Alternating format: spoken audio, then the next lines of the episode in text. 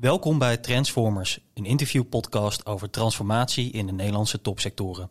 Ik ben Sebastiaan van Essen, marketeer bij T-Systems en voormalig innovatiereporter bij het FD en nu.nl. Ik doe deze show samen met maakindustrie-expert Mark van Boksel en transportexpert Pieter Kal.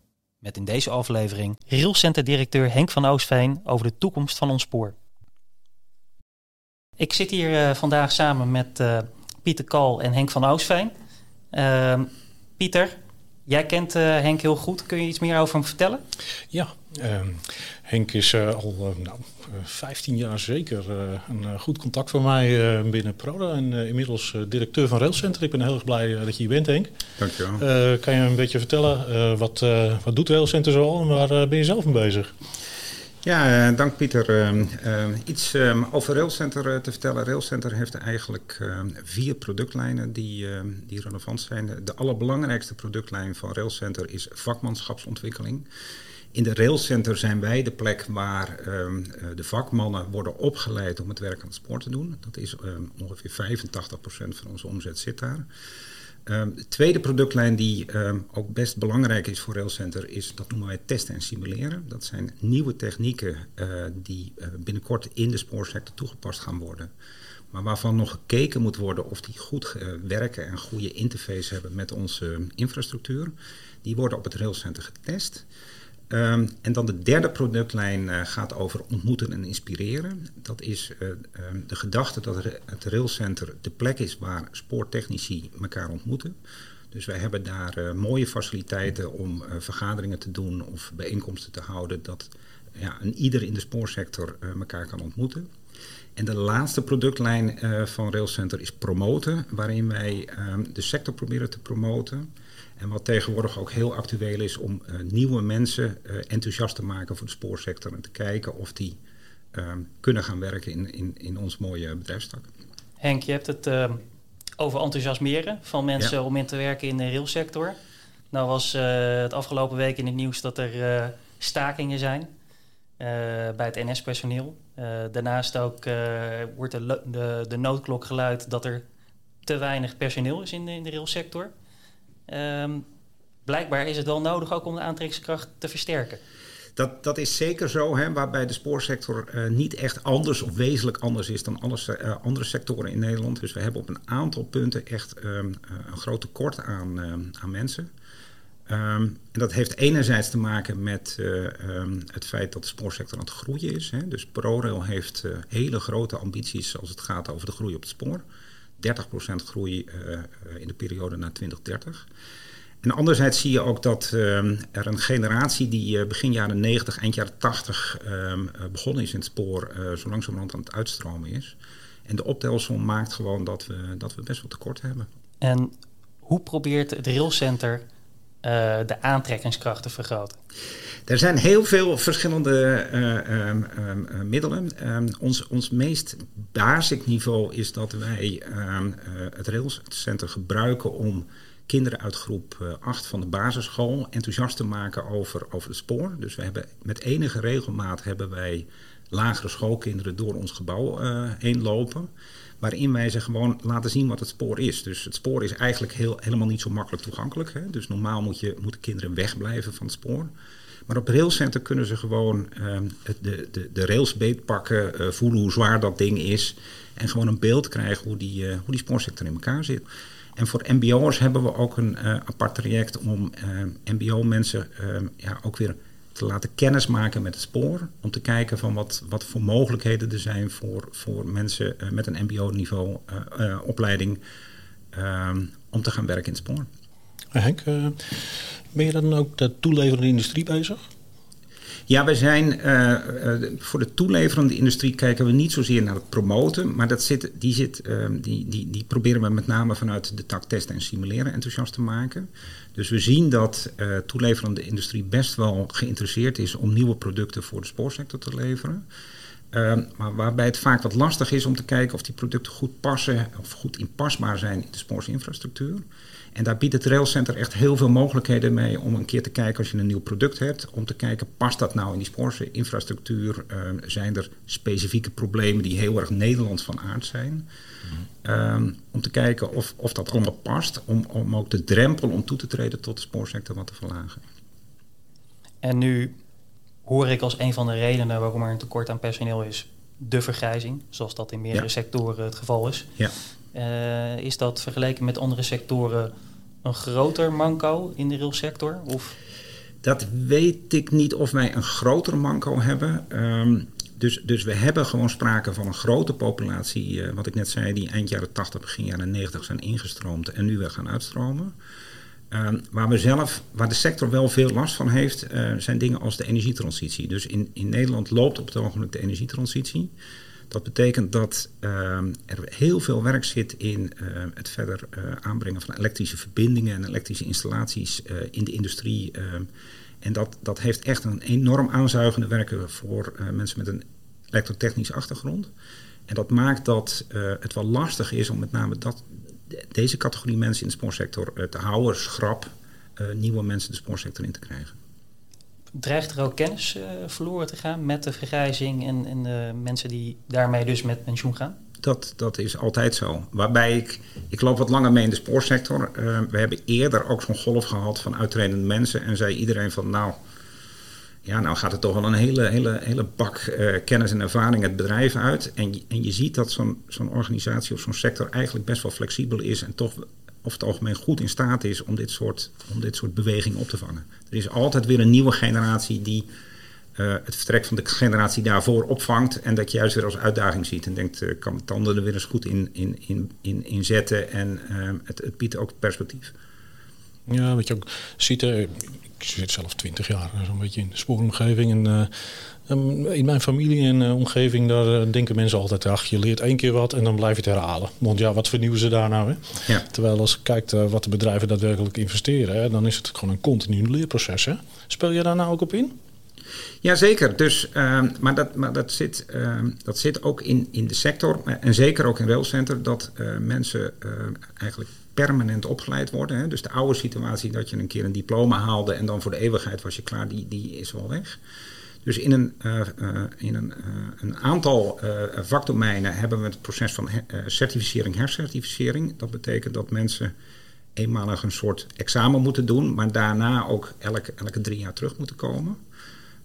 Om weer hergecertificeerd worden. En dan leren ze de nieuwste technologie die dan op dat moment actueel is, daar leren ze voorbij. En op de wat langere termijn zijn wij op het ogenblik bezig met het traject rondom technisch vakmanschap. Waarbij wij een beetje af willen van het hele klassieke. Hè? Dus opleiding, examen, hercertificering. Veel meer naar een traject dat mensen een dossier opbouwen. Dat ze dat ze laten zien welke werkzaamheden ze in hun dagdagelijks werk verrichten. En met dat dossier ook aantonen dat ze voldoende vakbekwaam zijn om handelingen te verrichten. Dus we gaan een beetje af van het klassieke. Je doet een training, een examen en dan is het weer goed voor een tijdje. Mm-hmm. Naar veel meer continu in de werkzaamheden die mensen buiten verrichten. Dossieropbouw doet en dat dossier is vervolgens onderbouwing waarom iemand vakbekwaam is. En op het moment dat je dus langdurig bepaalde handelingen niet meer doet, dan vervalt je inzetbaarheid. Maar wanneer je gewoon laat zien, ik heb de afgelopen jaren weer zoveel nachten of zoveel projecten gedraaid en heb ik deze handelingen verricht en die zijn gewoon goed tot stand gekomen, dan ben je ook bekwaam om dat soort werkzaamheden te verrichten. Ja, je zei net ook dat de mensen inmiddels veel breder worden opgeleid, hè? En ook worden ingezet. Zo is dat. Okay. Ja. Kan je een paar voorbeelden geven? Nou, wat net door mijn hoofd heen schoot, is wat een klassieker is eigenlijk het verschil tussen energievoorziening en seinwezen-monteurs. Dat waren vroeger hele strikt gescheiden vakdisciplines. Daar zie je dat zijn allemaal van in de basis elektrotechnisch geschoolde mensen. En daar zie je dat die 2 vakdisciplines echt wel een beetje aan het integreren met elkaar zijn. Omdat mensen niet alleen voor de een of voor het andere kiezen, maar eigenlijk voor opgeleid worden voor beide domeinen en ook op beide domeinen inzetbaar zijn. Oké, dus daar waar er vroeger 3 mensen aan het sleutelen waren, zie je er eigenlijk 1 die het nu allemaal kan. Ja, Ja, en de voordeel is daarmee dat, drie keer was dat achter elkaar en had je 3 FTE's er eigenlijk voor nodig. Daar zie je dat nu diezelfde monteur het in 1 keer kan afhandelen. En dat scheelt storingstijd, dat scheelt kosten. Dat maakt het een stuk efficiënter allemaal. Ja. En hoe doen we dat nou met de jonge generatie dan? Want je hebt generatie Z, die zijn nu zo'n beetje 18, 20. Je hebt generatie A, die zijn nu 10 jaar oud. Ja.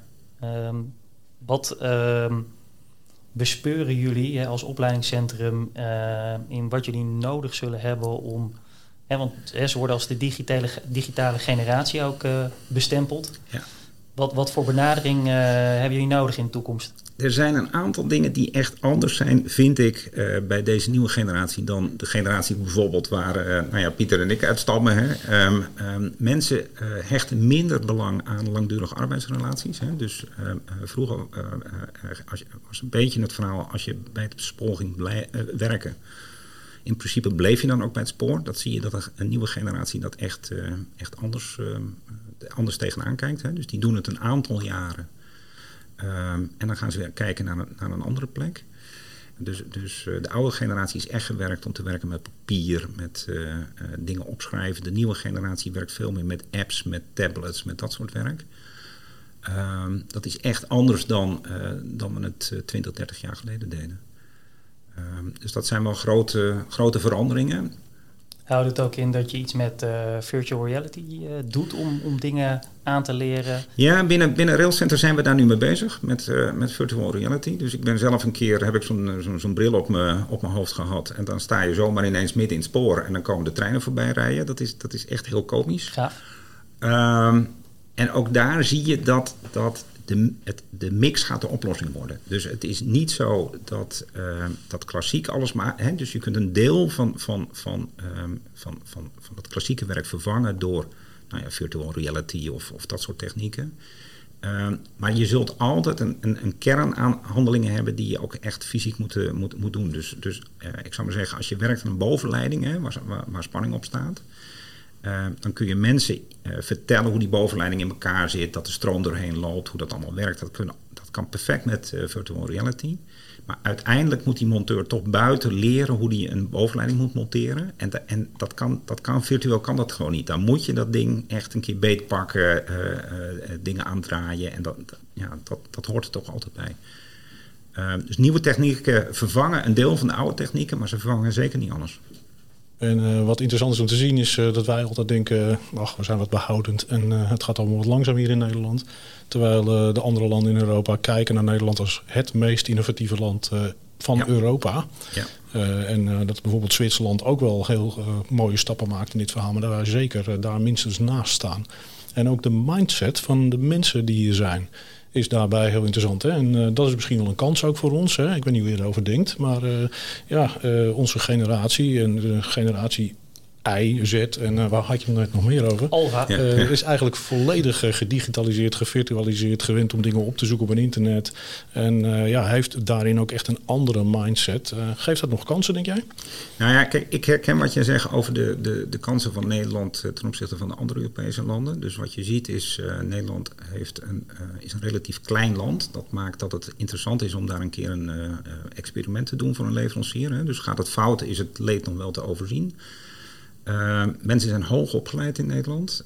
En dus dat maakt Nederland gewoon een mooi land. En jouw vraag was, biedt dat ook perspectieven voor jonge mensen? Ik denk dat het zeker zo is. Dus jonge mensen vinden het fijn om nieuwe technologie te ontwikkelen. De spoorsector heeft ook een groot voordeel dat wij de uitstraling hebben heel duurzaam te zijn. Hè? Dus mensen vinden het ook mooi om een bijdrage aan de duurzaamheid in Nederland te doen. En dat maakt ons wel aantrekkelijk voor jonge mensen. Vermits we het goed uit weten te venten aan iedereen. Van joh, kom nou naar het spoor toe. Want het is echt veel moderner dan wat je altijd denkt. Hè? Dus mensen denken vaak, het spoor is NS en het is al heel oud. En gele treinen. En dat moeten we goed weten over de bühne te brengen dat voorbij is. En dat er heel veel mooie dingen gebeuren. Als je hoort hoe enorm de spoorsector gegroeid is de afgelopen jaren. Hè, ik geloof 2010 of zo iets met 30%. Mm. Dat hebben we eigenlijk zonder veel bombardie hebben dat allemaal gerealiseerd met elkaar. Mm. En daar zouden we best wel trots op mogen zijn. Ja, dat ben ik van harte met je eens. Ja. En waar slaat die 30% dan precies op? Op het aantal reizigerskilometers in Nederland. Dus de vraag vanuit de markt is er gewoon? De vraag vanuit... Dus mobiliteit, dat is het aardige van mobiliteit. Dat is een soort rupsje nooit genoeg. Mensen willen alsmaar meer mobiliteit. En wat hebben we dan minimaal nodig vanuit technisch, technologisch opzicht om die groeiende vraag goed te blijven beantwoorden? Je noemde al ERTMS. Ik weet niet, is dat het sleutelwoord hier? Er zijn wat gelovers in ERTMS die denken... nou, ERTMS gaat echt helpen in nog meer capaciteit op het spoor. Dat zou kunnen, maar ik weet niet of dat helemaal zo is. Er zit van oudsher gewoon heel veel ruimte op onze infrastructuur. Dus als je kijkt naar Amsterdam-Utrecht... dat hebben we al jaren geleden viersporig gemaakt. En daar zit best wel wat capaciteit op. Dus die capaciteit kunnen we beter uitnutten. En op een beperkt aantal plekken in de spoorinfrastructuur komen nu knelpunten aan. Dat zit met name in delen van de Randstad. En de oplossing is dan moet je echt bijbouwen. Sta je dan als Railcenter aan de zijlijn of heb je daarbij een zeer belangrijke rol? Nou ja, gegeven de krapte die er in de markt is, wordt onze rol eigenlijk met de dag belangrijker. Dus die plannen die zijn er wel, alleen die moeten bemenst worden. Dus er moeten mensen gaan komen die projecten gaan aanleggen. Als ze er eenmaal liggen, zal er meer onderhoud uitgevoerd gaan worden. En daar zit een enorme rol voor Railcenter om te zorgen dat die mensen er ook daadwerkelijk gaan komen en goed opgeleid zijn. In hoeverre kan automatisering ook een rol spelen in misschien het minder nodig hebben van bemensing? Dat is een goede vraag en daar zijn de geleerden het nog niet over eens. Dus er zijn... je kunt enerzijds zeggen, willen we de groei gaan realiseren, gaan we dat nog meer mensen doen. Maar als je dat kijkt naar de krapte op de markt, kun je ook zeggen, dat gaat ons nooit lukken en zul je met een plan B moeten komen. En robotisering is echt, zit in de hoek van plan B. Dus je kunt je voorstellen dat je robots kunt ontwikkelen waarmee je sporen kunt leggen bijvoorbeeld. En dat spaart dan heel veel mensen uit. Er zijn ideeën, dus er zijn allerlei partijen daar nu aan het kijken of dat doable is, of dat realiseerbaar is. En daar zou een deel van de oplossing ook gevonden kunnen worden. Maar tot heden heb ik daar nog geen concrete voorbeelden van gezien. Je noemde wel dus nog geen concrete voorbeelden daarvan in de praktijk toegepast. Je had het wel over dat Nederland een mooie testmarkt is voor nieuwe technologieën. Ja. Zie je daar voorbeelden van? Ja, die zijn er wel. Kijk, als ik even in mijn geheugen kijk, wat ik wel een mooi voorbeeld vind is... wij hebben, dat is misschien wel een heel technisch verhaal... maar wij hebben een historie dat wij spoorstaven slijpen.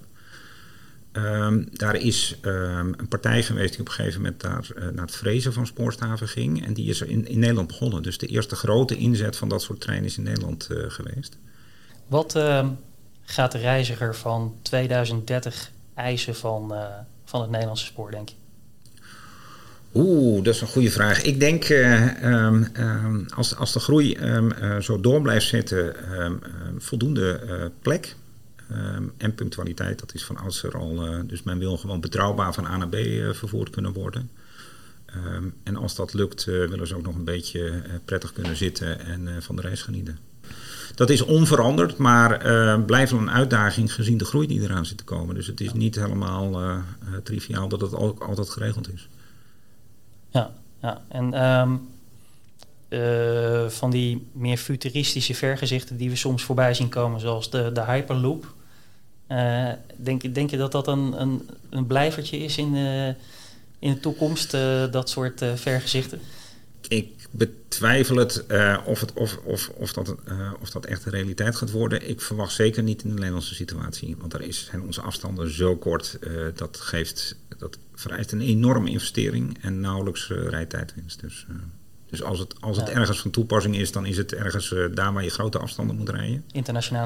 Internationale treinen, maar of in landen waar ze nu nog geen infrastructuur hebben en grote afstanden moeten overbruggen. En minder willen gaan vliegen, hè? Dus duurzaamheid speelt daar ook wel een rol. Dan zouden dat soort technologieën ontwikkeld kunnen worden. Maar in Nederland verwacht ik dat niet zo heel snel. Ja, zijn er dingen waarvan jij vindt dat ze... ook op toekomstgebied, misschien dingen waar Railcenter al met een schuin oog naar kijkt, technologisch vlak, misschien wel op maatschappelijk vlak, waar jullie met een schuine oog voor de toekomst al naar kijken? Is er nog iets wat we hebben laten liggen? Wat mij al een tijdje bezighoudt is taal. Dus ik vind, als je kijkt, ik heb bij ProRail gewerkt. De ProRail is heel erg op de Nederlandse taal georiënteerd. En dat matcht niet altijd goed met de verdere internationalisering van studenten, van medewerkers van in het spoor. Dus de wereld wordt steeds internationaler. En de spoorsector is nog wel heel erg gericht op de Nederlandse taal. Dus daar nog een keer een slag in maken, dat zou ik ook nog wel aardig vinden. Ja, ik denk dat het sowieso een goed streven is voor heel veel sectoren. Dat is natuurlijk ook een probleem met de IT eigenlijk, hè? Mijn beeld, ik weet niet hoe het met T-Systems zit, hè, maar mijn beeld is dat de industrie daar wat verder is in Engels als voertaal. In de spoorsector, zeker in het deel wat ik overzie, hè, dus NS en ProRail, is het nog heel erg Nederlands georiënteerd. Ja. Ja, nou goed, wij werken natuurlijk sterk internationaal, omdat er natuurlijk steeds meer platformen ook virtueel zijn, hè? Ik bedoel, we kunnen een vergadering virtueel hebben, maar we kunnen ook een netwerk virtueel neerzetten. Dat betekent ook dat onderhoud of testen of dit soort dingen allemaal, voorbereiden van werkzaamheden, voor een heel groot gedeelte ook in een netwerk kan plaatsvinden. Dus dat hoeft niet per se lokaal gebonden te zijn. Ja. Dat kan ook echt internationaal zijn.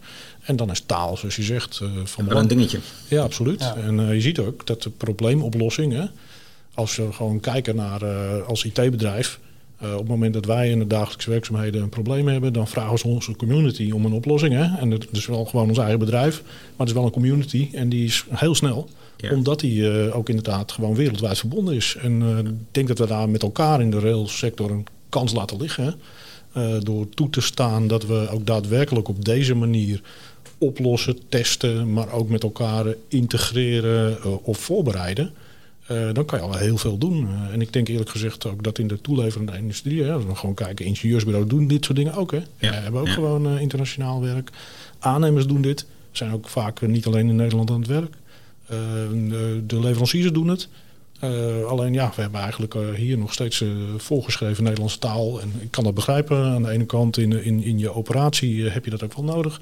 Aan de andere kant kan je ook afvragen, nou ja, heb ik het altijd nodig? En zou het misschien een goede stap zijn om dat los te laten?